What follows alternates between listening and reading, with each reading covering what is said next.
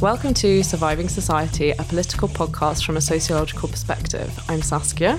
I'm Chantelle. Tissot. And today we're joined by our special guest, Satnam Virdee. Hello. And this podcast is being broadcast from uh, the Sociological Review Conference in Gateshead. And Satnam gave the keynote speech yesterday. So, would you like to tell us a little bit about your main points from that talk?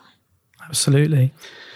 What I've tried to achieve in this uh, annual lecture was to highlight the historical significance of racism to the shaping of the modern world in order to be able to fully understand that, one needs to denaturalize the significance of capitalism to originating racism, but also for reproducing it. Satnam, um, can you just tell us what denaturalizing means? Sorry. Yeah. okay. Um, denaturalizing in the sense that there are debates which focus on racism, which kind of assume capitalism as the canvas upon which it is produced, but it, the system is actually never named. So, what one does effectively is speak about the effects of racism as a result of um, certain kinds of regimes of racialized representation, but we never really explore what we might call the roots, the originary roots of some of those racist regimes of representation and the manner in which they acquire their material force? Why do they come to matter? People can think about and group people in all sorts of ways. Why is it that race or the process of racialization comes to take on such a significance in the story of historical capitalism? And that's the question that I'm interested in how those histories of racialization are entangled with the histories of capitalism you definitely got that point across yesterday. It was phenomenal. It was like a tour de force on racism. It was fascinating to look like the way you started with like Marx as well. It was. Can you tell us a little bit about that? Yeah, I, I think Marx for me is a starting point. Mm. Um, his analysis of capital and the idea that capitalism is a new system. It's a revolutionary mode of production. We've had forms of commercial society throughout humanity's existence. But capitalism is something else. It's not just about elite enrichment, it's about something else that Marx calls the ceaseless accumulation of capital. And it takes on a life, a force of its own. And that's what gives capitalism its kind of dynamism. But that dynamism also produces incredible turbulence because in order to realize surplus value, it has to combine labor with capital and it forces, drags labor within Britain, for example, from the countryside to the towns. But more globally, if we think of Britain as a kind of originator of a global capitalism, it drags people from all over the world in order to generate and produce that capital expansion. So there's there's a distinctiveness to capitalist society that never existed in the past. I was going to say so. If that's the case, and you're looking at kind of chasing the genealogy of history of, of racism, did you notice a difference between how it manifests itself in, say, somewhere like in America versus somewhere like Britain? Yeah, I think this would be the the kind of second element of my account, really, which is that you begin with the kind of the abstract, let's say, and the need to offer a kind of holistic conceptual framework.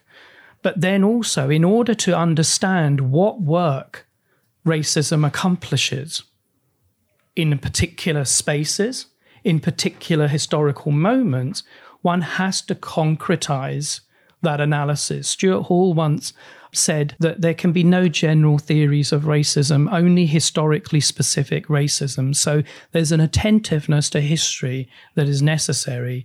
Um, he, he obviously was the master of the conjunctural analysis, the conjunctural moment, and how the economic, the political, and the ideological come to intertwine. I'm adopting a slightly different kind of historical understanding, which is perhaps what the French historian Braudel refers to as the longue durée, looking at a, a kind of broader panorama of the historical unfolding of the story of capitalism. I think, sorry, Yeah, go on. that's Saskia. what really strikes me about your work and having read your book, Race, Class, and the Racialized Outsider, is that you, you know, it's like 300 almost years of history, but it's so compelling that thread because it gets left out of almost hmm. every historical sociological analysis of capitalism of how like why are we in the moment that we're in now? Always ignores race just Yeah. always. It just makes it so clear that you can't think about class or gender or the accumulation of capital without thinking of like whose labor that's built on and Absolutely. how racism is so fundamental to that project and, And sorry. that speaks to T's point around the differences in time and space. yeah you know, and the racialization of particular groups. So, for example, when I spoke yesterday, I offered the instance of the Virginia colony. Now, there, the the racialization takes on a kind of explicit form which uh, of white supremacy, but simultaneously to that, in the home, as it were, of um, capitalist modernity in the ho- in, in within England itself, the other is signified as Irish Catholics. This is the significance, as it were, of that need to be attentive to uh, historical specificity, that there are multiple layers that need to be uncovered if we're to truly get to grips, really, with the significance, what I call the structuring capacity of racism over the longue durée. See, I, I think that's true because I think in modern debates now, people talk about race and there's no attentiveness to history. And if there is, it's to kind of win kind of quippy arguments. So one of the arguments deployed on the far right, they said, well, they were white slaves. Then, so they're making a, refer- a reference to the Ottoman Empire.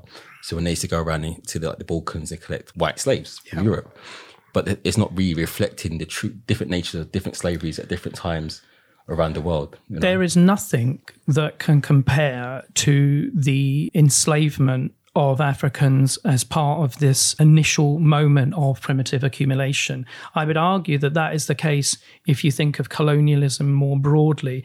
And the reason for that is quite simply is the essence of that process of enslavement was to deny the African their humanity. So, for example, simultaneously to the moment of colonization in the Americas, which brought African labor to the Americas, there's also the East India Company moving into parts of India to trade. Now, what's interesting there are there, there are racializing regimes of representation, but the humanity of Indians is never denied. Mm-hmm. So there is a kind of coming together in the 19th century, but for two centuries, the relations of force are such between the Indian elites and the East India Company that those regimes of racialized representation stress cultural differences. Right. There's still a hierarchical ordering, but it's stressing that everyone is less than Less than- excellent, yeah. So- less than excellent do you know compared to the English. What's really interesting about that, and I've done this a little, little bit because my PhD is looking at how um, mixed race families experience racism in Britain, but looking at that history of Virginia and how mixedness was policed, but then it was obviously outlawed in Virginia, like you couldn't have um, a mixed race marriage, or rather, black men couldn't marry white women. That's right. In the East India Company, it was never legislated against, but it was arguably policed. So that is, I, I never really, obviously, I, I- I've spoke about those things, but making that connection of how different they were treated, how human Yes. they were maybe. William Dalrymple, I think it's uh, a book called The White Mughals, which was published, I think, more than a decade ago, describes very movingly the manner in which those kinds of interactions took place. But it also highlights, in my mind, the entanglement of gender with race and class. And I think we have to think of these inequalities as interlocking systems of oppression that can't be privileged over one another, but rather have to be studied again in what Marx would term the totality, in their totality. But what's interesting to me, see, I think in modern terms of how the those things have been internalized. So the idea of like China had culture is a civilized place, but it's stagnated. These kind of 19th century notions have been internalized now. And if you go into Instagram or anything like how young black guys refer to themselves, they refer to themselves in the same way as people did in those times as animals, as beasts, as subhuman still. But that's seen as a good thing in inverted Well, commas. or it gets in sport the way black people are portrayed as kind of superhuman. superhuman, yeah, More than so, human. So whenever I obviously I, I go to the gym, I train. So all through my training, it's never due to my hard work. It's like, teach your genetics. It's your genetics. Or Oh, or sad. someone would say to me, "Can you swim?" I'm like, "Yeah." We're But that- seeing this- more of that. We're seeing this Yeah. this return more overtly. I, I think it highlights the depth of mm-hmm. anti black racism, mm. you know, and its continuing structuring force. In that even what might be regarded by the racializers as positive representations hmm. are in fact still essentializing representations that are racist in their effects. You know and that's what i think is absolutely crucial. Gilroy's very good here i think on on on this particular point that we need to de-essentialize. We need to think of these ideas these allegedly positive representations as part of a racist discourse Yeah, I was thinking about that in terms of um, it's similar with the kind of Paralympic discourse. You know, like disabled people are like fetishized as being these kind of like extra human. Yeah. As Yeah, similar. Channel Four described them. We're the superhumans. Yeah, exactly. yeah, yeah, it, it was said the- superhuman, Yeah. You also have that with um, the group that is constructed as Asians. Hmm. You have good Asians and bad mm-hmm. Asians. Mm-hmm. In the current conjuncture, the bad Asians are Muslims. Yeah. Yeah. And but, there, there's a foil through which they're constructed, which is vis-a-vis the good Asians who are Indians. Mm. You know, so there are logics of racialization that are different, perhaps, from those which prevailed in the moment that our grandparents, let's say, came to this country in the 50s and 60s. And racism, Sivanandan used to say this, is a kind of parasitic ideology. It's a contradictory ideology, and it succeeds precisely because it is this kind of um, all encompassing parasitic form of representation. I think that's where the denaturalizing comes in because it becomes so embedded in every single aspect of thought and life, and it, it is a natural way of being. That's what I'm saying. But how would you argue against those that who say, who take your line of argument, say it almost seems natural. This is a natural thing that people naturally do to split up into groups. People naturally press each other, Yeah. and they will use history to demonstrate. So historically, the weak have so the strong always prey upon the weak. Yeah.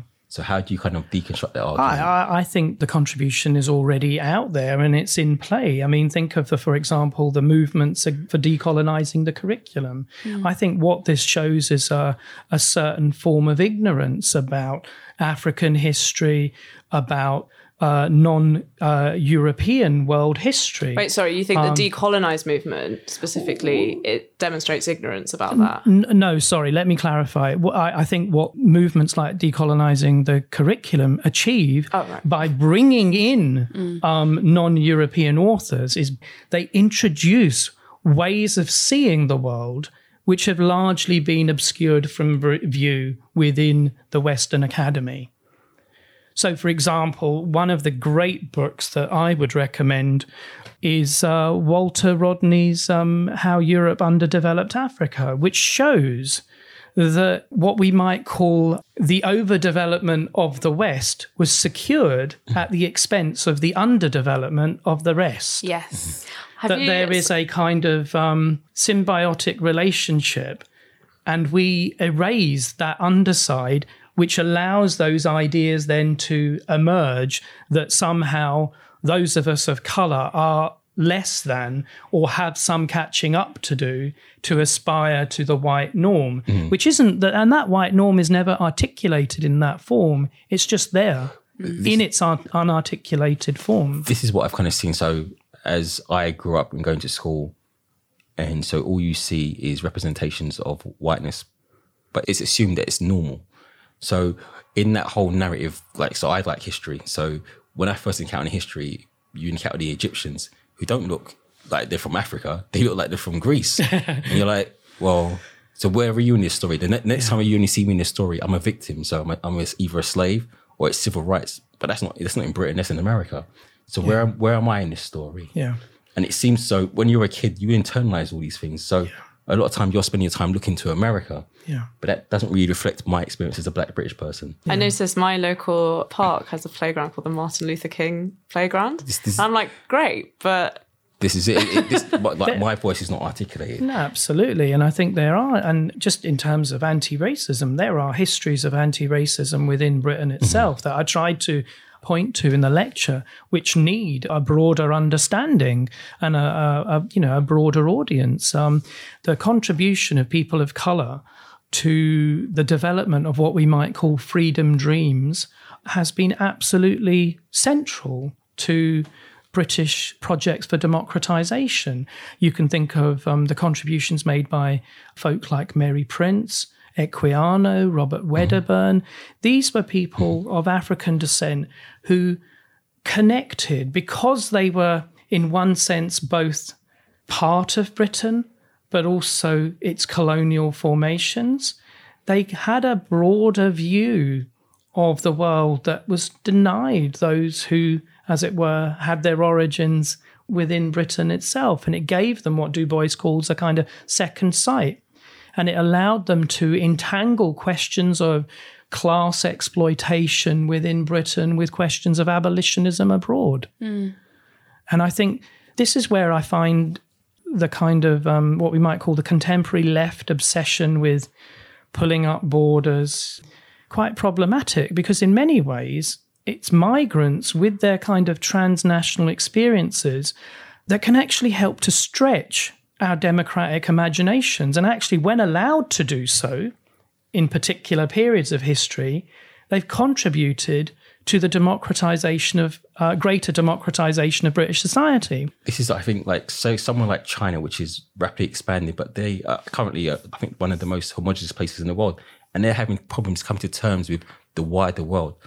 But when Britain, we- with all the immigrants that we have, all the migrants we have, that kind of reflectiveness has helped us become the kind of city that we are, or the country that we are. I, sorry. I think that could be quite a problematic thing to say to say that China is one of the most no, but uh, that's like- one, one of the problems because it's to well. certainly not monocultural. I know, but ninety-two percent of them is like Han population. So having to come Is to what grips- population? Han, the Han population, I think it is. So they Is that like the majority Yeah, majority. So they're becoming they're having okay. problems dealing with the wider world, and Okay. especially when you ask them how they feel about black people, the first thing they say is No scared, thanks. scared, because they, their their imitation is something they see in, of Hollywood movies. Right. So they have a fear, not because the government controls what they see. So they they don't really see that many black people come to China, and when they do come, they're kind of marginalized in this little kind of town.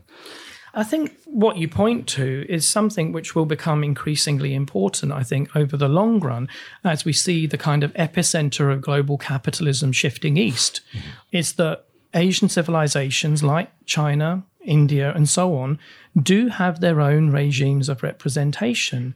And those can sometimes be racialized. I mean, for example, you know, there was a sense in which the Chinese understood Europeans as, I think they referred to them as the ghost people.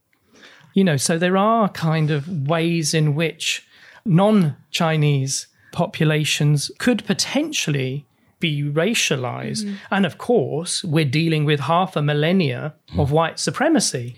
And that clearly has had some impact on the subalterns, including those that were colonized. Well, I mean, India's having extraordinary. Absolutely. I mean, I- I've been talking about this a lot because I've been reading Arundhati Roy's latest book. of course. and you know the racisms in both her novels actually the racisms that you see there that are part of white supremacy are deeply disturbing Yeah, I, I, I think um, this is something we have to be increasingly attentive to.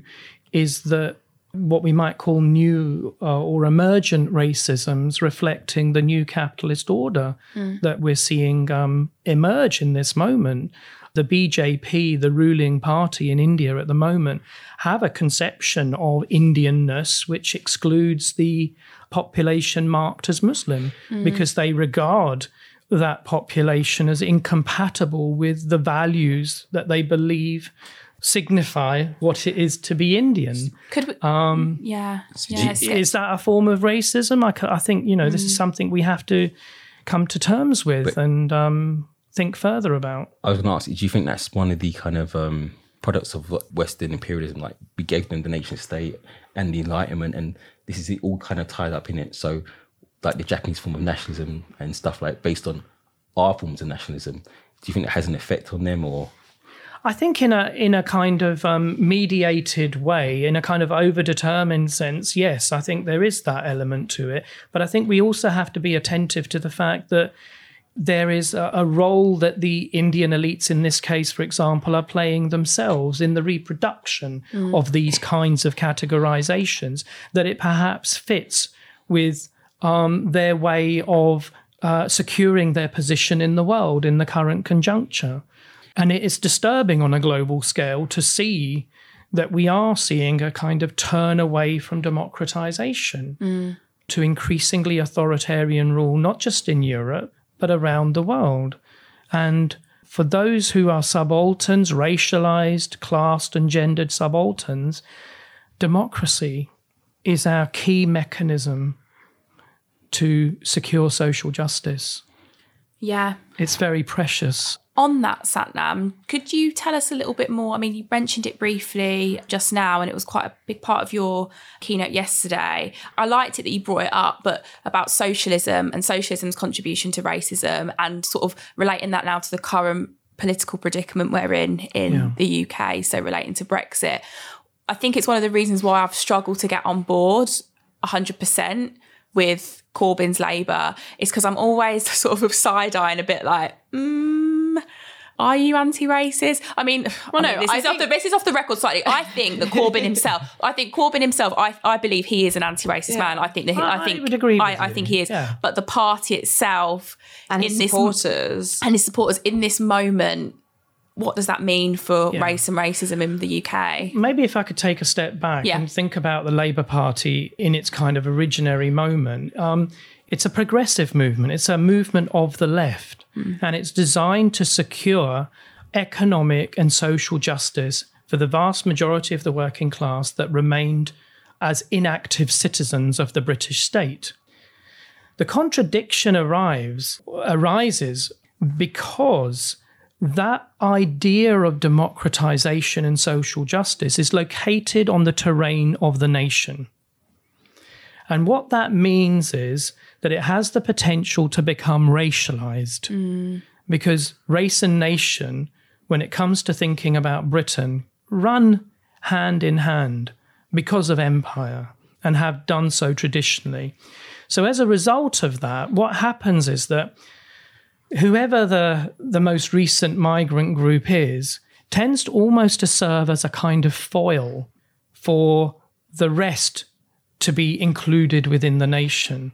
More often than not, around the justification that they're racially British, unlike the Jews mm-hmm. in the early 20th century or the Asians and the Caribbeans in the second half of the 20th century. So there's a certain elasticity to national projects that allow them to be stretched. And this is the kind of Janus like nature of nationalism that I think Tom Nairn refers to. That on the one hand, they can be democratizing, but at the same time, they're accompanied by all sorts of exclusions. And for me, racism has been a central dimension to socialist nationalist projects. Now, there was always a minority strand within Britain. You can trace it back to um, the, what was called the Socialist League of William Morris, mm. Eleanor Marx, Karl Marx's daughter, but in herself a wonderful socialist activist who used to go to meetings in the 19th century, in the late 19th century, in the East End of London, and begin her speeches to the dockers by saying, I come to you as a Jewess.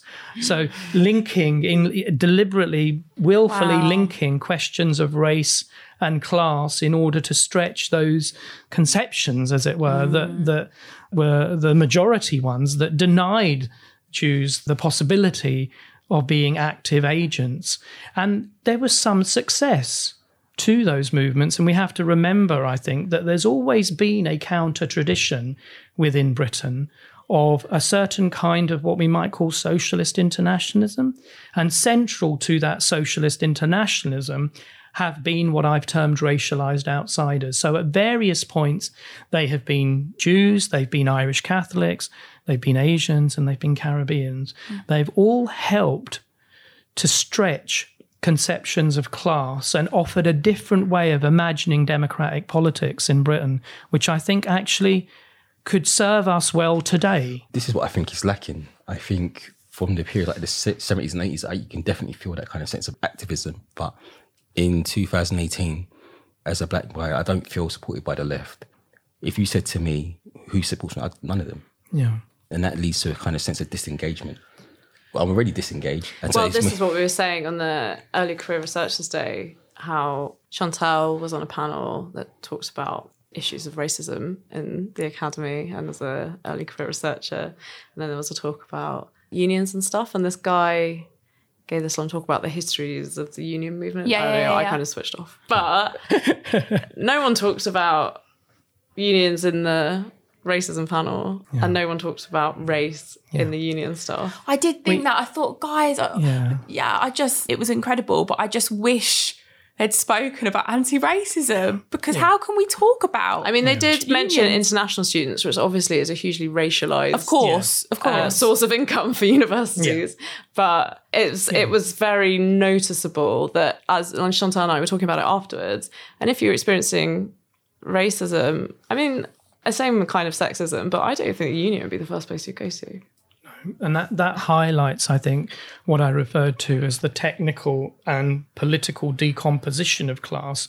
That in many ways, that moment of stretching class in the 70s and 80s triggered by people of Caribbean and Asian descent stretching those conceptions of class, that was destroyed under Thatcherism. Mm. Neoliberalism can only really be understood as a kind of counter revolution you know, as a kind of counter revolution that extinguished the dreams of a better society imagined by working people of all colors and all genders, where there was a brief and it was uneven, it was contradictory, and it didn't always align, but there was definitely a brief moment of coming together of different struggles around race, gender, and class, mm. that they became more entangled. You know, you can see that most obviously in relation to Grunwick. Could you just explain what that is? Yeah, the the Grunwick strike um, ran for two years, and it largely involved um, groups of Asian and Caribbean women who are written out of the story actually, uh, who went on strike against appalling working conditions. This was in London. Went on strike against appalling working conditions.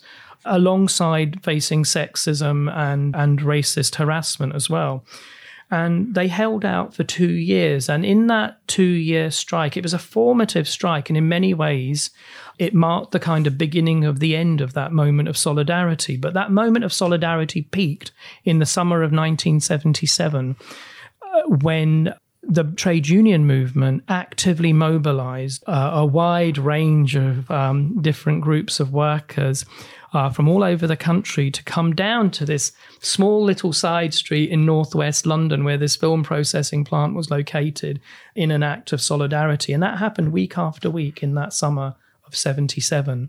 So you had miners from Lanarkshire, one of the whitest places in Britain, coming down because there was a sense of class, a conception of class which recognized that class came in many colors.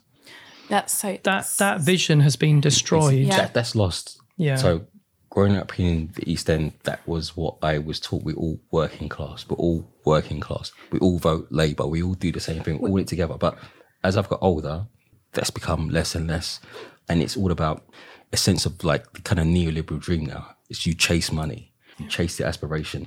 You don't give. You don't care about your mates. You just want to make it. You want to get out of that slum for yourself.